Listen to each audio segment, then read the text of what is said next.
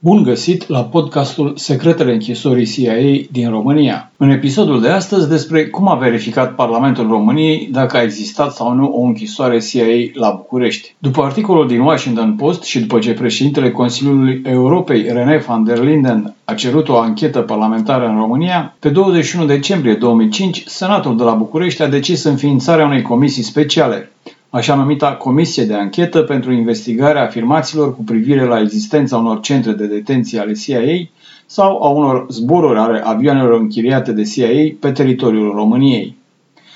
După ce a audiat vreo 200 de persoane, șefi de instituții, politicieni, ba chiar și jurnaliști, și a studiat aproape 4200 de pagini de documente, după ce au vizitat câteva locuri unde ar fi putut să fie închisoarea CIA, aeroporturile Băneasa, Mihail Cogălnicianu și cel din Timișoara sau chiar unele baze militare, concluzia raportului publicat în mai 2008 a fost că nu a fost găsită nicio locație unde ar fi putut să fie găzduită închisoarea CIA.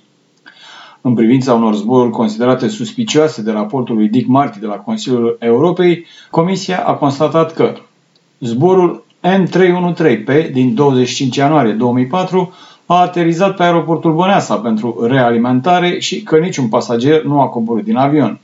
E adevărat însă că planul de zbor care prevedea aterizarea la Timișoara a fost modificat în timpul zborului. În realitate, cu acest avion a fost adus la București Hasan Gul. Pentru zborul N313P din 22 septembrie 2003 este confirmată aterizarea pe aeroportul Băneasa. În realitate, aici e vorba de avionul cu care a fost adus la București celebrul KSM. Este confirmat și zborul N85VM din 12 aprilie 2004, care a aterizat pe aeroportul Băneasa și nu pe cel din Mihail Cogălnicianu, cum era trecut în planul de zbor.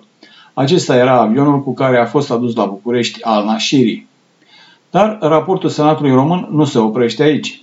Comisia mai susține că nu ar fi fost posibil ca vreo instituție română să fi participat cu bună știință sau din greșeală, la transportul unor deținuți pe aeroporturi din România și neagă că avioane civile americane ar fi putut transporta deținuți pe teritoriul României. În afară de Senatul României, Consiliul Europei și Parlamentul European au mai investigat și ele existența închisorilor CIA. Au fost mai multe rapoarte ale celor două instituții pe tema asta. Dacă în raportul său din 2006, făcut în numele Consiliului Europei, Dick Marty vorbea doar despre indicii, în cel din 2007 afirma că există suficiente dovezi că Polonia și România au găzduit închisori CIA pe teritoriile lor. Tot în raportul din 2007, Dick Marty enumera și oficialii români care ar fi știut de existența închisorii CIA de la București. Foștii președinți Iliescu și Băsescu, Ioan Talpeș, fostul ministru al apărării Ioan Mircea Pașcu și fostul șef al Direcției de Informație a Armatei Sergiu Medar. Așa numitul raport FAVA al Parlamentului European din 2007 enumera și el o serie de zboruri suspicioase care ar fi putut transporta deținuți. Reapar și aici zborurile N313P din 22 septembrie 2003, cel cu KSM, N85VM din 12 aprilie 2004, cel cu Nașiri, și N1HC din 5 noiembrie 2005, cel cu care au fost transportați ultimii deținuți de la închisoarea CIA din București când s-a decis închiderea ei. După publicarea raportului Senatului American din 2014, Parlamentul European a adoptat o nouă rezoluție în 2015 în care cerea statelor membre să ancheteze existența închisorilor secrete ale CIA pe teritoriile lor, ținând cont de noile dovezi apărute.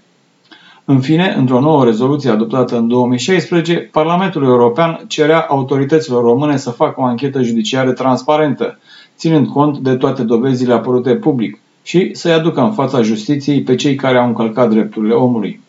În această rezoluție e amintită declarația lui Talpeș dată în fața Comisiei pentru Justiție a Parlamentului European, în care fostul consilier prezidențial spunea, cu subiect și predicat, că a permis CIA să primească în folosință o clădire guvernamentală la București.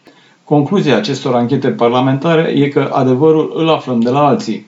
În democrațiile adevărate, instituțiile statului de drept funcționează pe bune.